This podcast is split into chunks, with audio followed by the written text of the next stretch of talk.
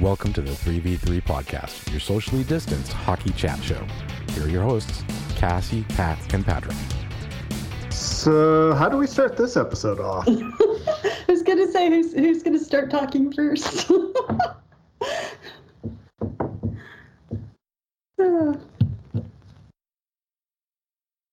I mean, the only thing I can think of mentioning is is Bob the Builder a better television show than Semi Pro was a movie?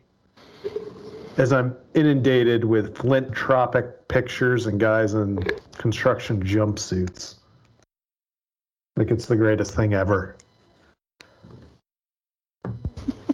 it's like homecoming week or something, you know, where everybody's got like a day that they dress up for.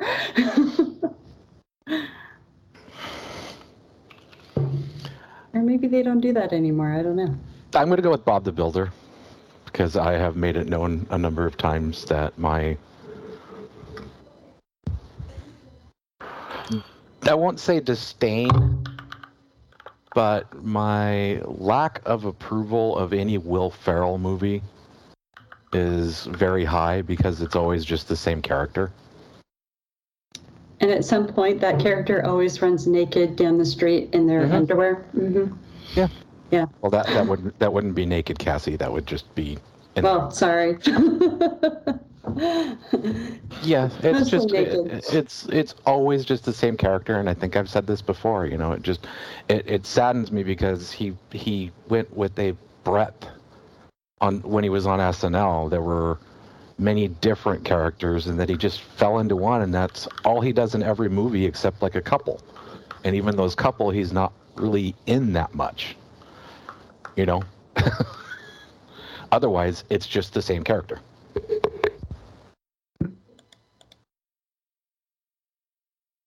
And honestly, I mean, Bob the Builder gets point for the decade-long run for Bob Pro- or uh, Greg Proops as the U.S. voice, at least. Oh God, yeah, I forgot all about that. See, I kind of tuned out when uh, he was no longer in the role. Those other episodes, they might be good, but he's my Bob. It's it's sort of like when I was watching Pocoyo with the kid, and you know the earlier ones were voiced over by Stephen Fry, and then they got someone else, and it's just like it's not Stephen Fry. And you cannot replace Stephen Fry. You can't. I black marketed the Harry Potter audiobooks because the ones in the U.S. didn't have Stephen Fry. What? Wait, It he was the narrator? He was the narrator. Yes, he did the audiobooks. Ugh, and I've been But wasting only my for the time with UK these version, right? Well, I think they brought them over now. But yeah, I had to go pirate those. You know, this is a um, yeah, we really did throw ourselves off, didn't we? By not having an intro or anything to talk about. Um, Mm-hmm. Hey, is yeah. Auston Matthews still the greatest player to ever play the game of hockey? right now? Oh, you mean the qualifier right now? As Right an now. American playing in Canada, can we use that qualifier too? No, no, no. They've adopted him. Just shush. Nobody wants to talk about that he's from the southwest of, of, of the United States, born in California, raised in Arizona. He's Canadian, okay? We don't talk about that. He's Canadian.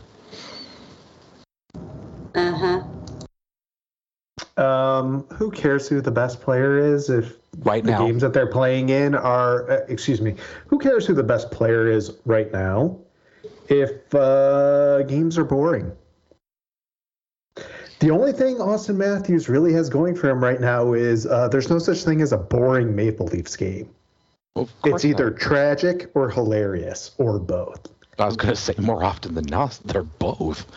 and I gotta, I gotta appreciate it because at least it's entertaining.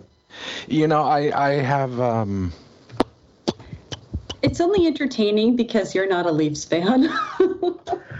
No, I am not, but I am secretly kind of rooting for them just because I want to see the chaos ensue after. Mm. after what? Exactly. After, after. Um, I, I I'm sick of the sequel or or the uh, reboot I'm that's not. redone each year. I'm not. Eh, I I'm looking What for are- more more tragic ways to to fail. What are what are we on? Like the 15th Batman movie in the last decade? God. Well, here, here, here's a difference. I have not seen this 15th Batman movie, but at least there's enough, oh, I don't know, source material to come up with some new ideas. No, there isn't. Um, uh, yes, there it's, is. it's the But, same, it's the same story arc. Well, That's well, because everyone chooses to do the same story arc in the they movies. choose to do the same story arc. The Toronto Maple Leafs have no choice. They've got, eh, un, unless they're bringing back like relatives of Wendell Clark to play for the team. Oh wait, didn't we already do that? No, no. They don't That's have much, fine. and oh my gosh, who hurt Cody Eakin?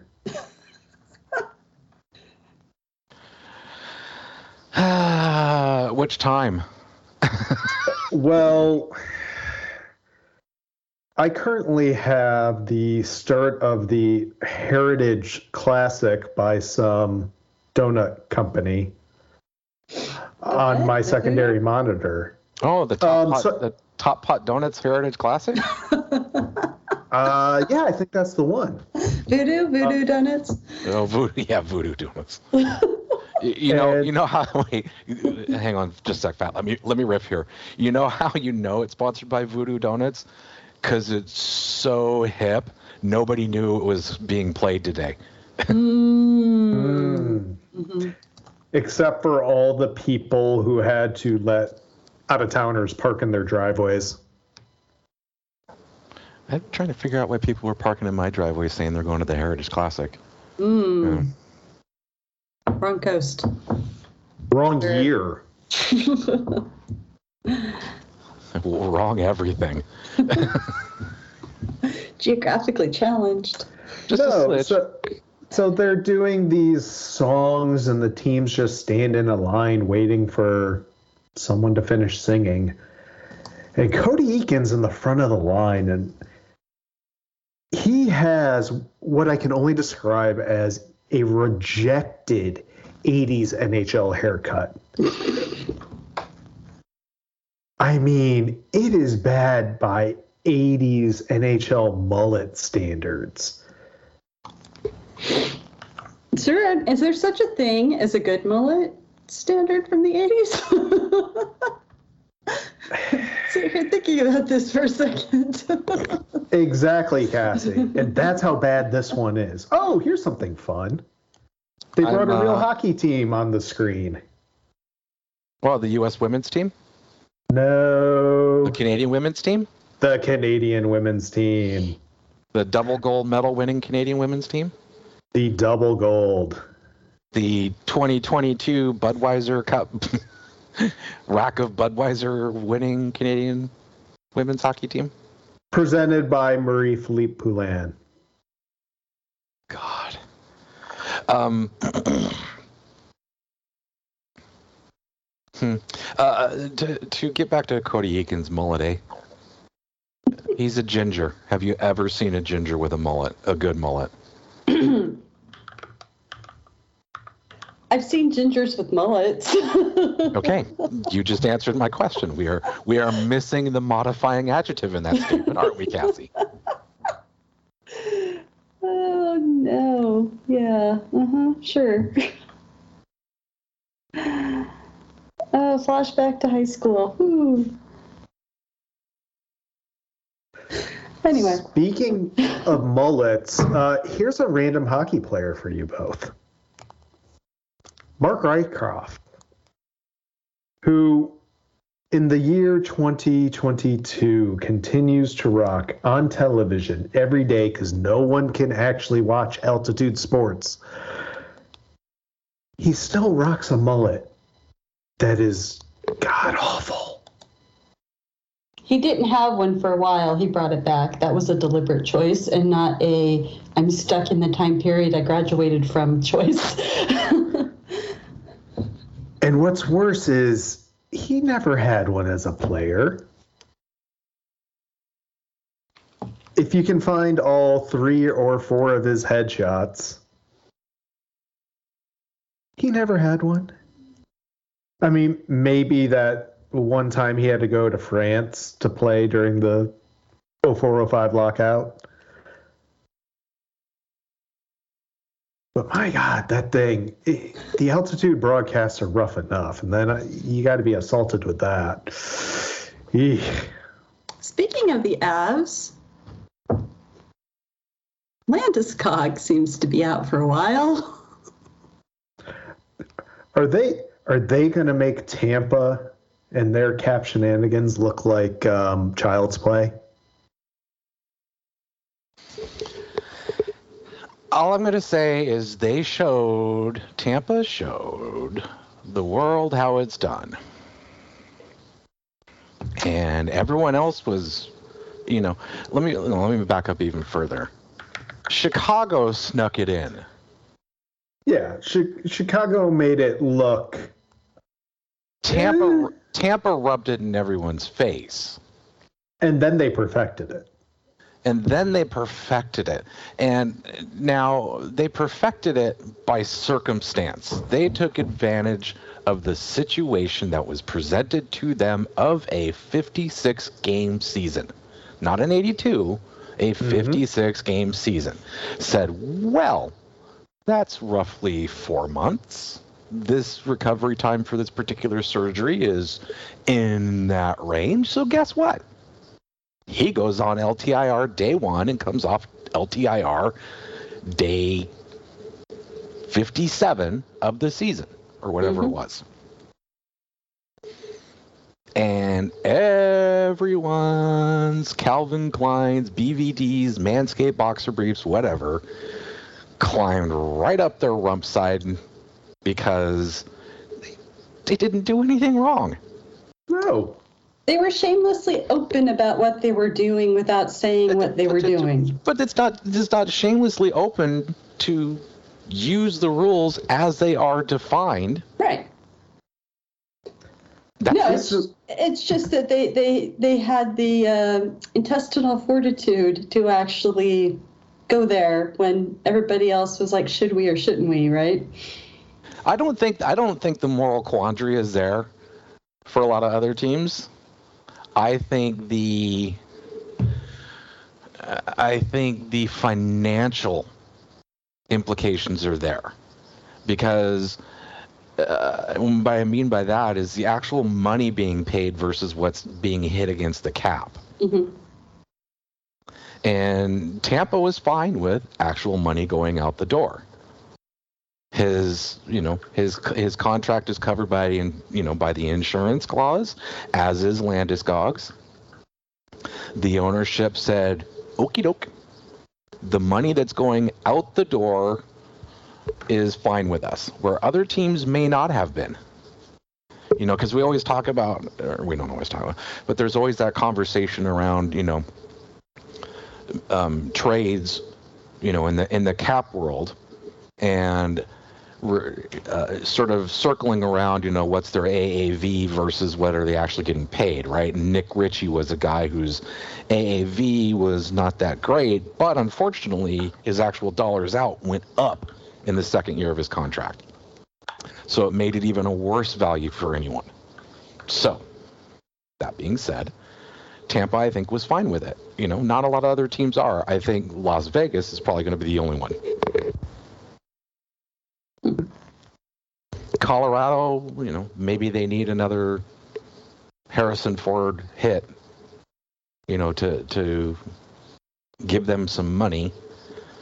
But I could see Colorado doing it too. You know? Mm. Yeah, in this case, no one's quite sure if that's what they're doing or if they're if Landeskog is legitimately needing surgery right this minute. Girard is like out too. Done. Yeah. Well, yeah.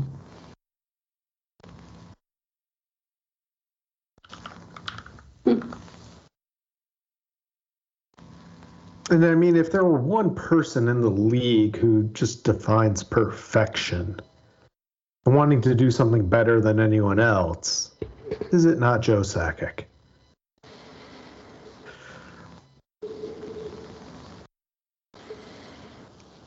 Joseph J. Sakic? no, Yzerman? Trader Joe? Trader I, Joe? Burnaby Joe. yeah. Yeah. Barnaby. And the crazy thing is, he would still have to spend, quote unquote, almost $3 million in cap space just to take advantage of Landeskog not being able to play for two months.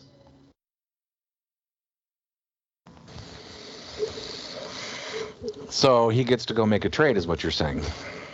He he can make several trades or he can make a big trade. That's what I'm thinking. Making a run this year. Because right now, as good as some of the best teams are, I don't feel like there's a single favorite. There's not a single team who you would say who is in a playoff position and you could argue this team will win the cup because X, Y, and Z, and I'm going to have a tough time arguing. Except for you, New York Rangers, because um, you're going to run your goalie into the ground. You mean they haven't already? It's getting it. We've entered that part of the season where um, everything's turning back into pumpkins and uh, rags. So the Clock has struck midnight on a few uh, stories. As as we are seeing with the Maple Leafs goaltending situation. Oh yeah, well, but they use the typical playbook of, hey, uh. here's a here's a nice story for a month.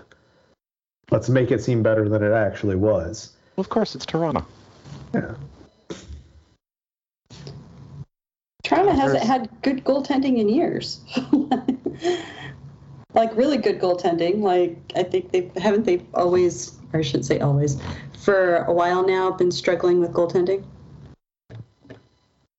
Um, yeah. Yeah.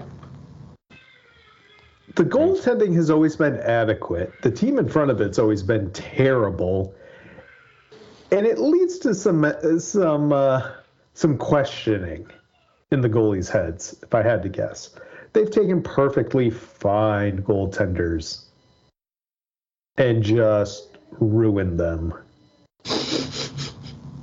That's what happens when you don't know what the defense actually does. and you decide, oh, the goalie can just stop everything. So it makes me wonder why why do something to Martin Jones? Did, didn't he just escape this hell?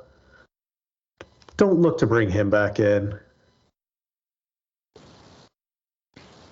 Don't look at Marc Andre Fleury, who is essentially just swapping red for blue.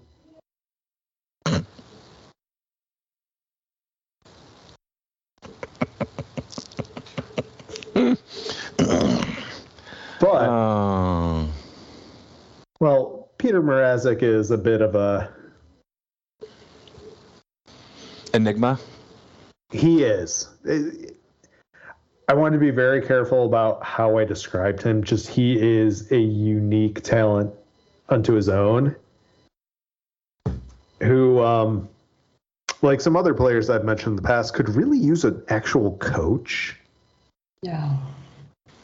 You know, you've seen him in spots where he's been good for a while on talent alone, then he struggles, then he ended up in other spots.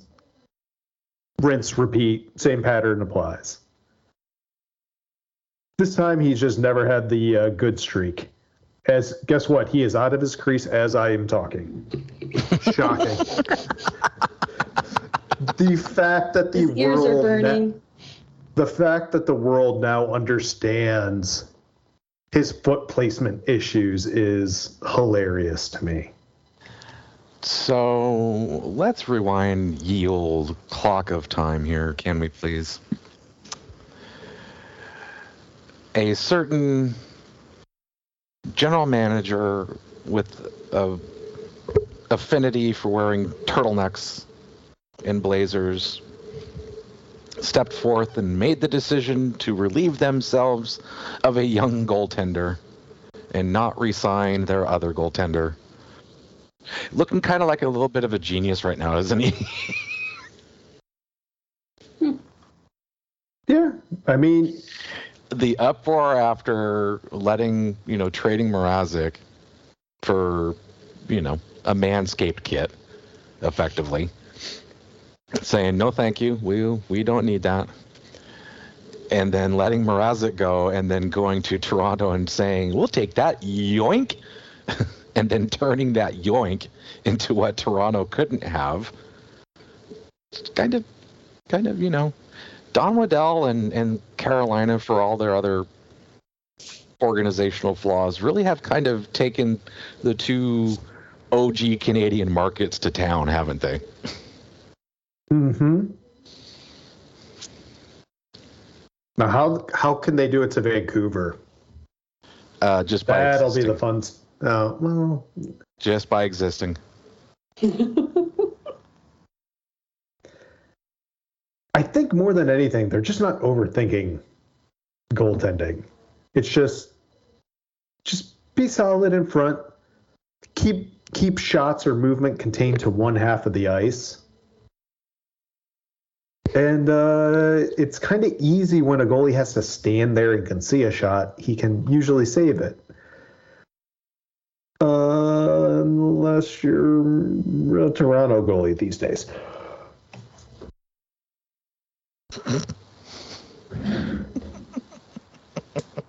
You're saying uh, Toronto needs some defense, or uh, Oh yes. uh, the Rangers may need some defense, and uh, Well, the Rangers Montreal needs a whole new team. No, no. Seattle needs a new coach. New general manager. Well, no, you got eh, Seattle needs to stock the cupboard first, and then they can, you know, clean house. yeah, they can um, they can keep you know Francis for a bit. How Yeah. can you stock the cupboard when you when your only move seem to be putting people on waivers and then reclaiming them when another team puts them on waivers later? kind of hard to stock cupboards when your only means of acquisition of any assets are waiver claims. Reclaiming, not even claims. It's it's waiver reclaims. Well, cyclic, cyclic, you know, cyc- Yeah. cyclic wavering. cyclic wavering. That sounds like something I took in college. Some mm. math, some weird math class. Underwater basket weaving. At least that had a point to it. Some of those college math classes just. Ugh. Like cyclic waving. Yeah, It was, sure. it was it was a subset of the fluid dynamic stuff I was doing in physics. Ugh.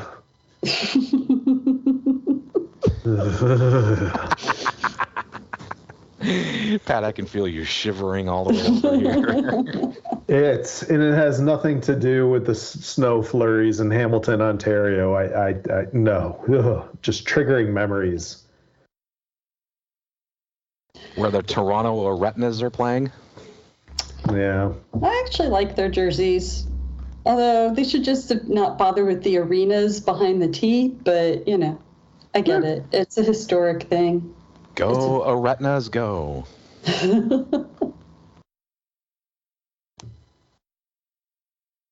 Yeah. Um, Yeah. So when's the trade deadline again? Yeah, I don't know. I'm we only have a week to hear about how there's so much time left and nothing will actually get done. I was going to say, I'm struggling to find anything pertinent to talk about. Oh, hey, guess what? You know who I saw in the penalty kill last night on a five on three? Who that? Um, one Leon Draisaitl. Hmm. Oh, interesting. Yeah. As reward or punishment for present behavior? Well, I believe it's because he's climbing the ladders as one of the better defensive players on the team. Mm. Now that he's been given a little bit more responsibility and put out there on the penalty kill more.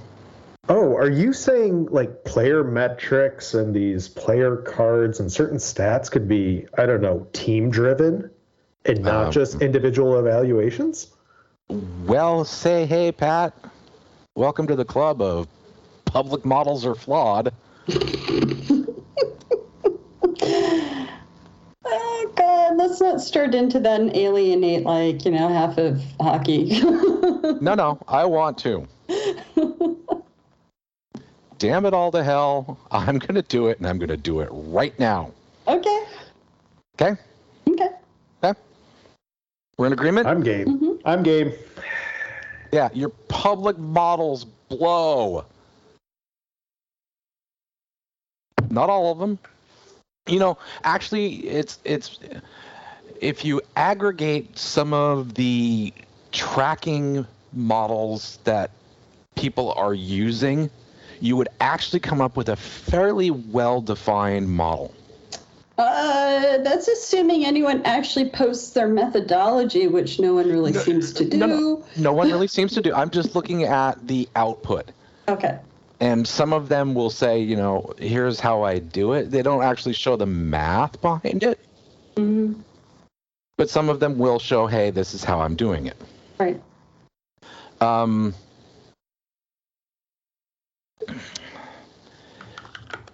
I'm not digging. I'm not trying to drag anyone. You know, I'm really not because they don't have access to the player tracking data.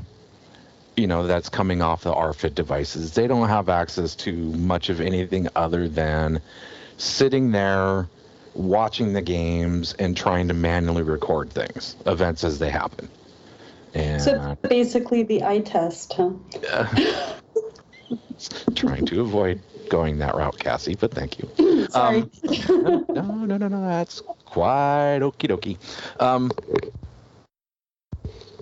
and it's not to say that the models can't be improved. And a lot of guys continue to come back and revisit their models and make improvements because they see these outliers that don't jibe. hmm And they change the model to make it jive, and you can't. because once you've see the and some of the problem and this goes back to the origin of this whole stupid holy war on on um, analytics is some of these guys come across as so arrogant you know and they really don't. But they get into discussions with people and say no no no well you're not looking at this this and this and these guys and they're not listening to the other side going um, but you're not looking at this this and this. Hmm and you you know there's there's an there's an implied bias in your model from the start because you're involved in your model Mhm. right it's the same thing we're going through with machine learning and ai right how do we get rid of the biases and, and you know and how do we weight things and all these kind of things well you can't because you're involved in it so Mhm. how do you take yourself out of the equation well by listening You resign people. as general manager of the Philadelphia Flyers no before you sign a defenseman to a contract. No, you don't understand. He's Cody Ceci. You guys don't see the same numbers that Sheldon, that Kyle Dubas did. Mhm. Mhm.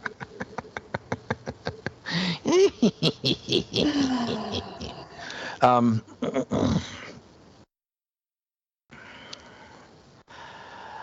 I don't know what to tell you guys. You know, Is a shot fundamentally bad? Is giving up a shot fundamentally bad? no. Mm-mm.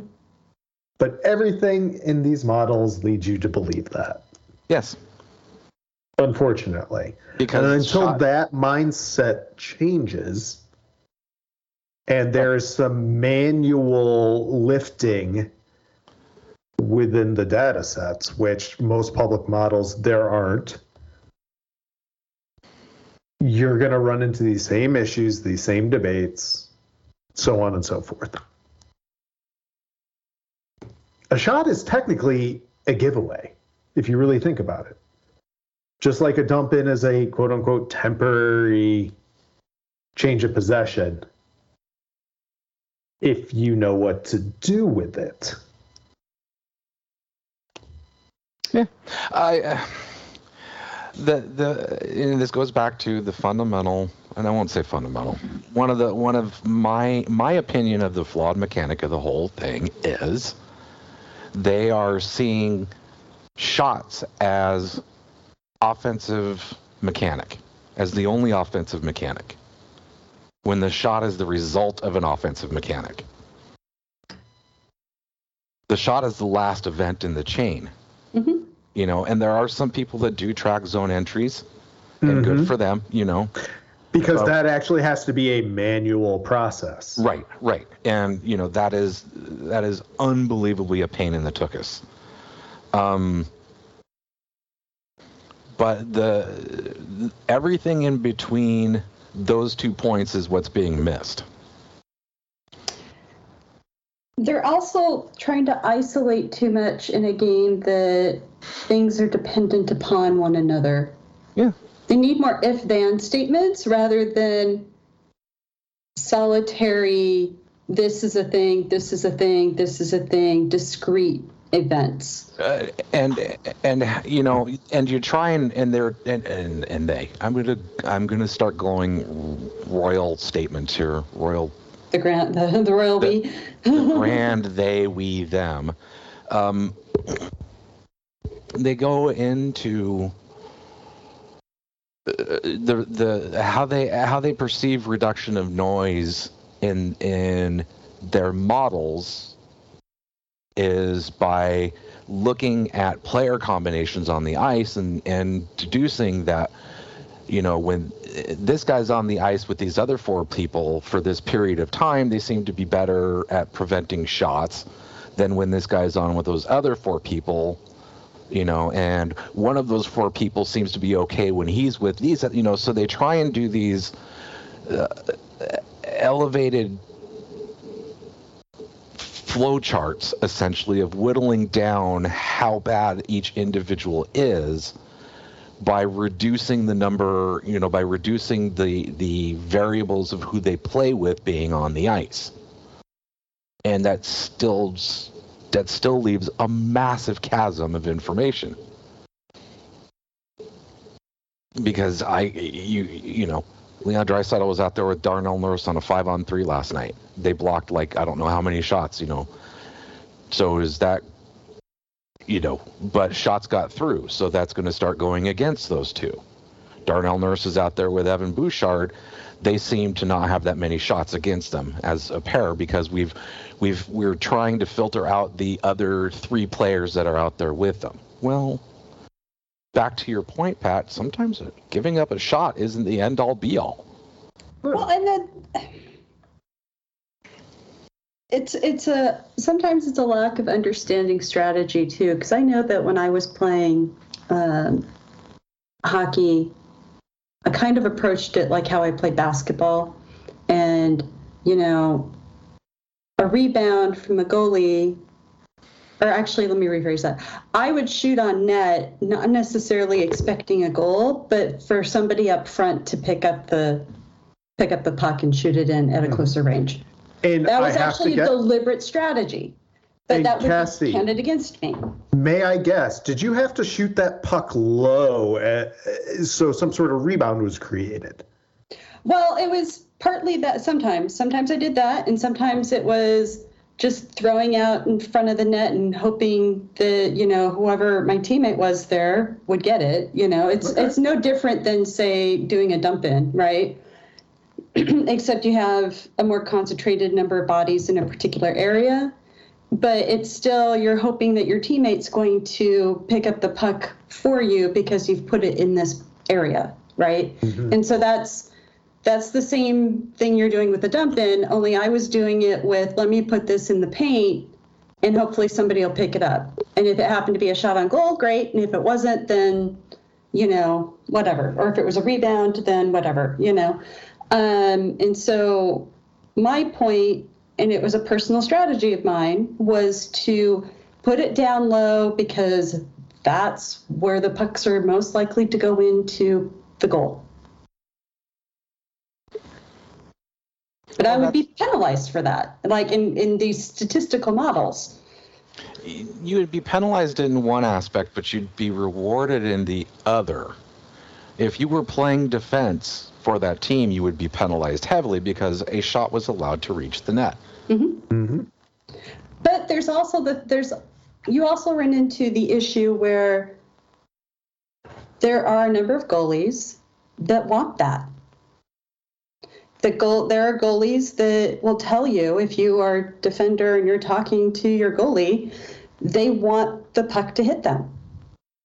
You know, it's like if the puck is if, if the player is a certain distance away from their goaltender, you know, then the goalie wants you to play the puck or the player, however the coach wants you to do it. But um, you know, if it's within a certain area or a certain distance, then the goalie wants to be the one to handle the puck. Right? And so and that also is not accounted for in any of these models is and that's a playing style, I guess. So you can't really do that anyway. But you know, as a defender, if your goalie wants you to like get out of the way so they can handle the puck, then you're going to get out of the way. right, and that and that goes back to a little bit of, um, you know, Barry Trotz. Right, Barry Trotz is like, we're just gonna, re, you know, and and you know there are those models that take in shot quality. You know, is it in a high danger area?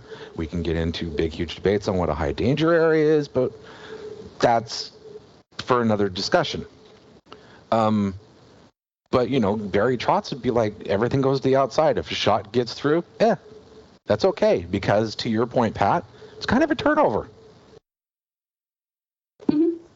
right? Mm-hmm. So go ahead, take take the shot. You know, we've got a better than 50-50 chance of of getting to any rebound or our goalie, you know, freezing the puck and then, you know, we'll get it back, you know, on the next scrum. But yeah. Go ahead, shoot. And then when you factor in how for so many goaltending is just a mystery I, voodoo. Yeah, nothing drives me crazier than hearing that. When it's voodoo. if if a goalie sees a shot is standing still, they stop it 99 times out of 100. Voodoo. How do they do it? How? And when a goaltender like Petr Mrazek has to flop around like a fish sometimes and gets wildly out of position as he wants to do. Just like so many goalies of the late 90s, early 2000s who we praised made crazy, you know, acrobatic saves. Dominik Hasek. yeah, but it was so damn fun to ah, watch. Ah, ah, ah, ah, You can't do that. I can because it was fun to watch. And here's what I'll say if it works, don't mess with it. If it ain't if it ain't broke, don't fix it. Exactly, but would anyone in hockey ever do that, Pat? Everything could be fixed. Everybody has to look exactly the same and do it the same way, or else it's wrong. Because I'm anti-coaching. No, no, you're anti-managing. Remember? Oh, I'm sorry. Um, you direct, you do not choreograph. Yes. Right. It's like anyone who is even remotely unconventional, unless they are exceptionally good at what they do, and we're talking like Sidney Crosby good, is always going to be like a mixed bag for people because no one likes no one likes unconventional because they can't predict what unconventional is going to do. What they are all missing is the fact that neither can the other team. you know? so this brings up an interesting point. Should it be any surprise that there are more gambling dollars invested in the NHL today as it's become more predictable? Is it really more predictable? Or have people just started coming around with models that get them into that 70 and 80 percentile of accuracy. Uh huh. And it it's just enough to allow the house to win yeah. and profit. Well, they've uh, they've always, you know, even before the great analytics debate of 2000 whatever, um, you know, they, that's always been out there. But it was it was more of a mystery because how do I want to put this? Um,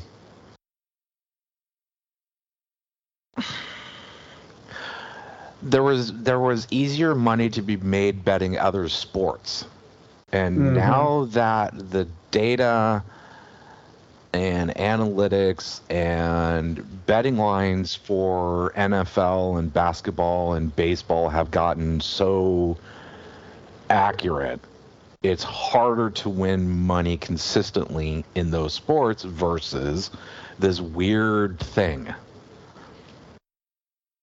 that we're starting to see, you know, public models and, and other people come up with betting lines for all of these things for hockey that make it a lot easier now for me to go out and bet on games. And I'm looking at you, Greg Wyshynski, continually pumping your puck line stuff. Mm-hmm. Well, know? that's because they're not letting them do anything fun these days. God, no kidding. Oh, oh, also, he's a degenerate when it comes to the uh, money line. Well, of course. Uh, well, he's from New Jersey. You could just stop with he's a degenerate. Um, love you, Greg. Aren't we all degenerates? I mean, come on. oh, I, I mean, I, I, make no qualms about it. outside of only getting to do a show once a week for 30 to 40 minutes, uh, at least on just... at least on hockey, he uh, likes to have fun in life. Is that not just the stupidest thing? They canned the the ESPN on Ice podcast, which was doing good numbers from everything I heard. They can it, and because they don't need a podcast, and they get the rights back, and now they need a podcast, and the one guy you've got who could host a podcast, Emily and Greg's podcast was flipping awesome.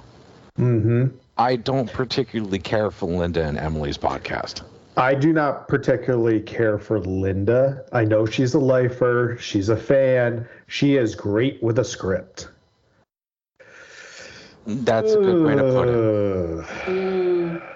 That's a good way to put it. Uh, Emily, on the other hand, is the only reason I will listen to a segment on that program and I gave it a, a good two to two and a half months, but it just got unlistenable. I felt like I was listening to Toronto sports radio at at points, just sub in yeah. something New York centric. And that's a sh- and, and that's a shame because that's the w- way I felt about it was I was just listening to a radio show, not a podcast. You know? Oh, mm-hmm. yeah. And there's a decided difference between the two.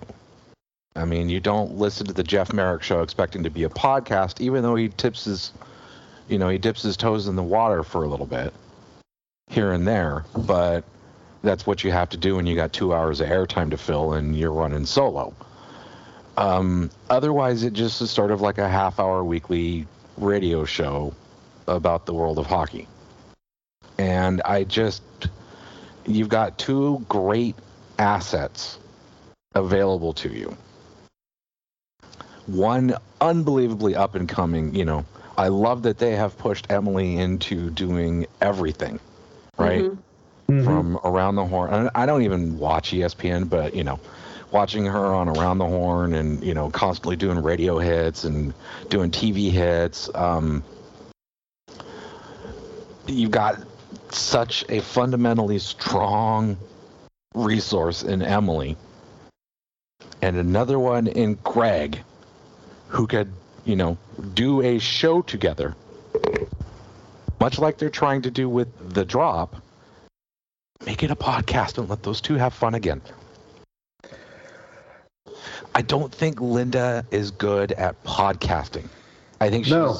a great radio host and a great TV host but she I don't think she's good at podcasting. She podcasts lack structure. I mean, clearly, Hi. This, yeah. They, they don't have to, but I know what you mean, right? They should be free form, and you know, you can have a format, you can have segments, you can have things you want to talk about. you can add some go off the production value to it. But it's not pre-planned, pre-scripted. Yeah, you have some show notes, but we don't know what direction we're going in from time to time. Wednesdays when you listen to Jeff and Greg. Oh, it starts in one place. It goes full Simpsons writers room. We're going to take you to X, Y, and Z. and We didn't even plan that. Yeah, well, I'll, I'll I'll bring you a little bit behind the scenes of my process for this show. The three of us will chit chat during the week, and we'll post, you know, interesting tweets to our to our uh, little DM room, and then we get on and start talking. Yep. like I- no preparation. Now, every every once in a while, we'll have a little chat, you know, beforehand. If there's a particular uh, hot button topic or something happened, we'll discuss whether we want to address it or not. Um, other than that, I have a couple of things I'd like to talk about. I don't know about the two of you, but I usually have two bullet points, and then from everything else, it's like whatever. Yeah, I'm the same, and I take the two two bullet points that I might have, or I just wait for something shiny to come across my screen while we're talking. Nah, I usually just show up and about five minutes before think, oh yeah, we've got that podcast thing to do, and then I, I I just show up and wing it. Right? Like I, I got nothing. Yeah. And that may explain some of the quality of our shows, but I don't care. This isn't for you. This is for us. Largely, yeah. Hey, mm-hmm. come along for the ride. If you want to interact, great. Otherwise, I just like sitting down and talking to Cassie and Pat for an hour. Pretty much, yeah. This is So- our weekly chat to just like hang out. yeah, Exactly. But if you want to throw us a random player and hear us wax poetic about someone you've only heard of once, uh, shoot us a tweet. Dan, high note. Damn, I know. You know, uh, the reason I, br- I I bring him up for two reasons. One is um, uh, I I I rescued my wife, and I will say rescue. Um, for anybody that needs to know the backstory, I rescued my wife from Colorado back in 2001, and we moved in together. Lived in sin for a while, and her sister went to a meet and greet um, that year. Uh, that the, that some Avs players were doing at a shopping mall. Anyway, long story short, um, Dan Highnote was one of the players there, and and my wife's sister said, "Hey, can you sign a pennant to my sister saying, you know, she just moved to Washington?" And he said, you know, hi, name. We miss you here in Colorado, Dan Highnote. and she has that up in her office, and I absolutely adore it. And part of the reason we still hang on to Dan Highnote is because in the EA Sports hockey games, whenever he would score or get an assist, the in arena announcer would always say Dan Hinote. Oh god. So every time we would watch an Avs game with Dan Hinote and he scored or did something, that's the way we said it in the house. hey, look, Dan Hinote. Um, so that's, you know, he's always going to be one of my all time favorite players simply because of that. okay, it's trivia time. Uh oh. Columbus Blue Jackets. Fred. What was Dan Highnote's uh, single season Oh, best point total? Was he Oh, playing God. with Forsberg or not? I'll. I'll answer your question with a question. How could you tell the difference? Uh, because if he was, it'd be in the 50s or 60s. If he wasn't, it would be in the 30s. I want to say it was upper 30s, like 38, 39, somewhere in there. Cassie, do you have a uh, a guess? I'm gonna go with forty-two. 42? 42. I mean, technically, you're correct, Cassie. Woo! Uh, but The checker's this- guide never steers me wrong. Yeah, this um, stat sheet that I'm looking at here says, oh, well, he was close to 42 once in the AHL, but no, in 2000 2001, in 76 games played, Dan Hinote topped out with 15 points.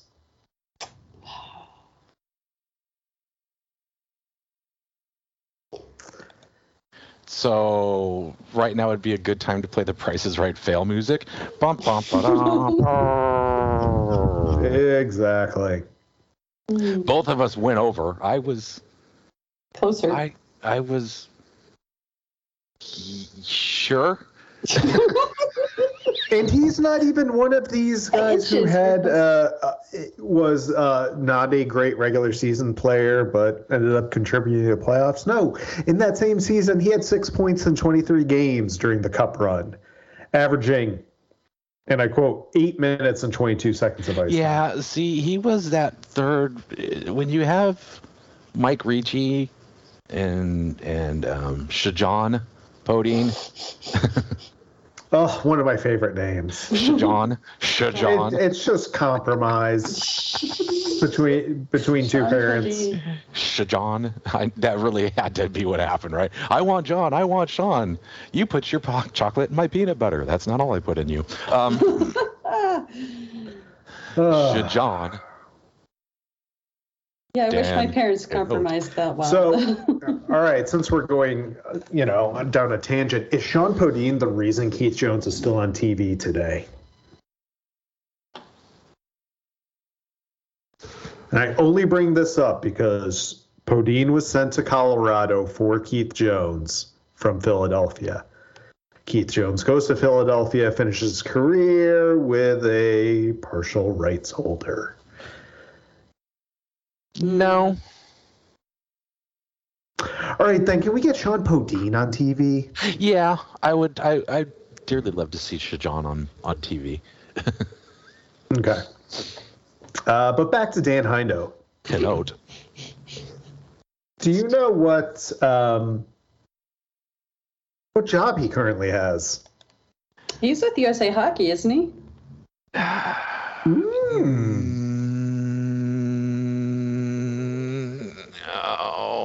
no!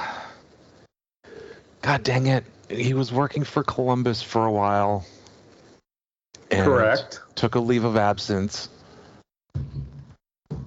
And then went to the U.S. program. I think he's back in the NHL. I thought, no, I thought he was with the USA Hockey. I think Some he's back in assistant the coach, NHL. some assistant coaching thing, I think. Oh, oh, oh, oh, oh! Isn't he? Isn't he working with Dan? Uh, Dan Hynes, um, John Hynes in Nashville? That's you nailed it. Yes. You both walked along the trail. I'm sorry, I'm not not more uh, of a Dan. Dan High Note life aficionado. No, but he's he spent a good uh, th- almost three years exclusively doing coaching with USA Hockey from their national team development program, U18s, U17s. yeah, I knew it wasn't like with the juniors, and I knew it wasn't with um, the NHL level, whatever that is. The development, the development program stuff. Yeah. But wouldn't I- you know? I thought I saw. You know, the only reason, the only reason, only reason, because I have not watched a hell of a lot of hockey recently, is I had the Blues Predators game on yesterday morning while I was in my office working because it was on early. Mhm. and they took a shot of the bench and he's he's kind of like Geddy Lee to me because you know he's got kind of a, a nose on him and they were doing a pan on the bench, and Hynes was there, and he was talking to someone, and I said, "My God, that looks like Dan Hinote," and I will never call him High Note unless I'm trying to be technical. It will always be Dan Hinote to me, because Dan Hinote is just one of the best screw ups ever. No, It's I- like- the one that the one that I think is the best. If we're gonna go with obscure Colorado Avalanche players, although he wasn't really obscure at the time, was someone actually butchering Adam Deadmarsh's name on the Stanley Cup. Yeah, but the Stanley Cup, that's It's like they they they called him Dead new. March. it's not new, right? No, I mean, how many? What what is it, Jacques Plante? How many different ways is his name spelled on the cup? right. Five. Don't ask me how I know that. Because you listen to the Jeff Marek show, and he brings that set up at least three times a week. Maybe. Hi, Jeff. Love you, buddy. Um, oh, I, I constantly give him crap about about how many times he retells the same stories. Um, Well, he helps us remember those stories. so. yes, he does, and sometimes I wake up in the middle of the night repeating them. Um, Speaking of repeating and names that I can only say one way, uh, his name is Sammy Pahlsson. His name is Sammy Pahlsson.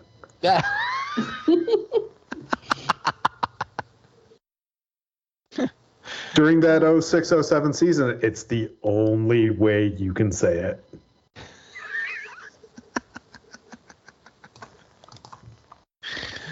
uh, Number 26 in your programs, number one in your hearts. Mm-hmm. Sammy Pahlsson, otherwise known as Sammy Pahlsson.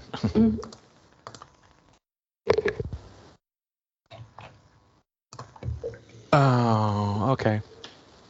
I think my pretzel dough has finished proofing, or if you're in Britain, proving. Which I don't know what it's proving. It's proving it can grow. Um, God, it's like when Cassie and I were talking about Canada. It's like pick a lane, people. Pick a lane. you can't you can't walk five kilometers to order a 14 inch pizza. Okay, pick a lane. You walk five kilometers to order a 35.65 centimeter pizza. Mm-hmm. That's don't- too hard. You don't walk five kilometers to get a 32 inch inseam pair of pants. Pick a lane.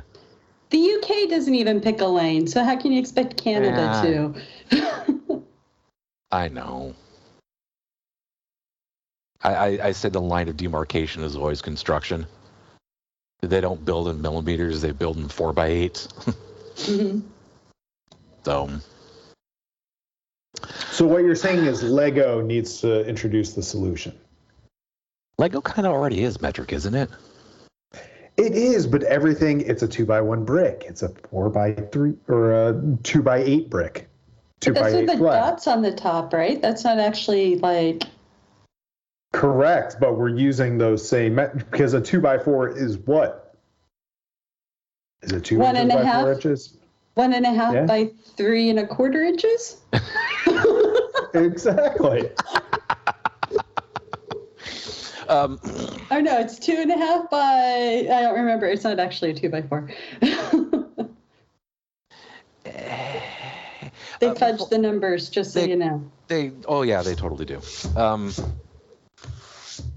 it w- b- before we leave, can we all give a moment of applause and and a a standing ovation to one John Patrick Eichel? I'm not sure if that's where he derives his Jack from. Um, I just always default to Tom Clancy's John Patrick Ryan. And they call him Jack.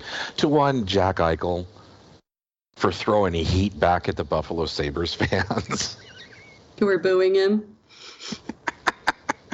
the loudest I've heard that building in seven years. Ow. Ow. Ow. You gonna come with that game? I'm gonna throw some back at you. Pretty much. Don't dish it out if you can't take it. Uh, you know, uh, boo me all you want, suckers. I'm living the life in Vegas. I don't know why. I don't know why I'm sliding into Snoop Dogg. Yo yo yo, Snoop Dogg.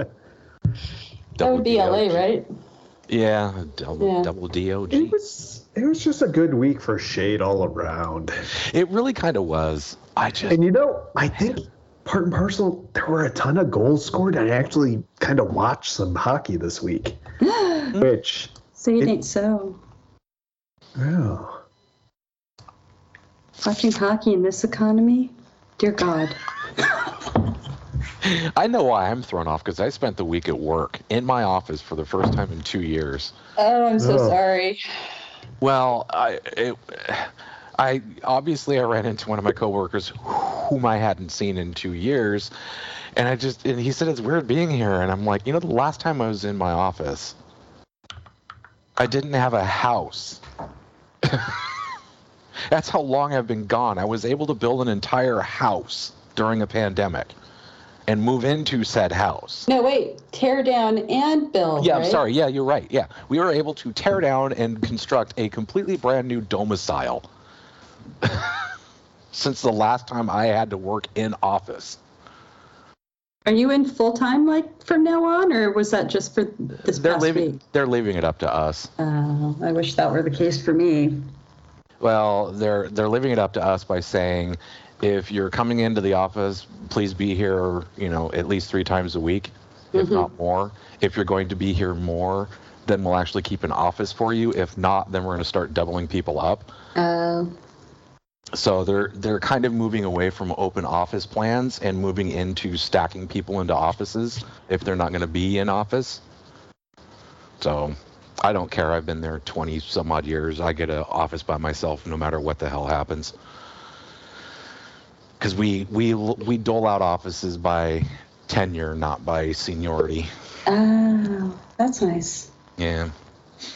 Yeah, we don't have offices. It's just open cubicle floor plan, and we're hot desking and right now.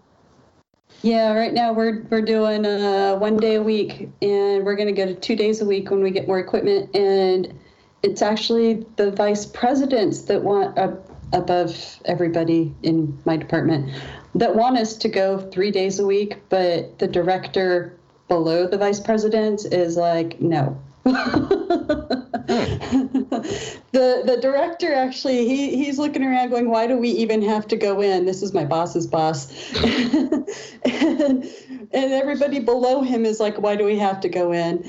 And so um, the the director is telling the vice president president it's like if you want us in three days a week then we need to have assigned desks that means equipment for everybody at home and for uh, you know in the office Good on and you. that's where they're bulking but Yeah, yeah. we'll end up in we'll end up in three days a week. I think we have officially jumped the rails, landed on another set of rails, jumped those rails as well, and then come back to the original set of rails and then jumped off those again. and So none of us normal- have wheels on our feet. So normal podcast then? Yeah, pretty much. It felt good. And uh, yeah, it did, didn't it? Weird. So So so are we uh, ending with a question or are we um I, we could do the SmartLess thing and just come up with really bad puns and ways to say bye. no. Okay. No, So yeah, I'm- that's good because that's their shtick. Yeah. Uh-uh. Okay. We can come up with our own shtick. Maybe I just put in the radio off white noise. We just decide when to stop and it goes like you've reached the end of the record.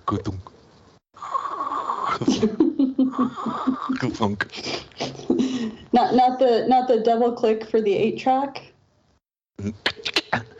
nope. Uh, all right, guys. Well, I'll talk to you all. We'll we'll talk to you all later. Thank you very much for listening. Yeah, I got nothing. Yeah. Pat. Pat, save us. Dad, save us, please. uh,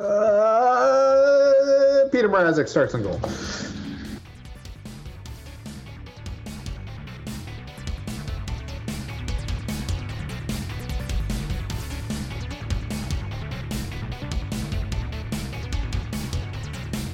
This has been the 3v3 Podcast. Follow us on Twitter at 3v3 Podcast. We're available for NHL consulting at reasonable fees.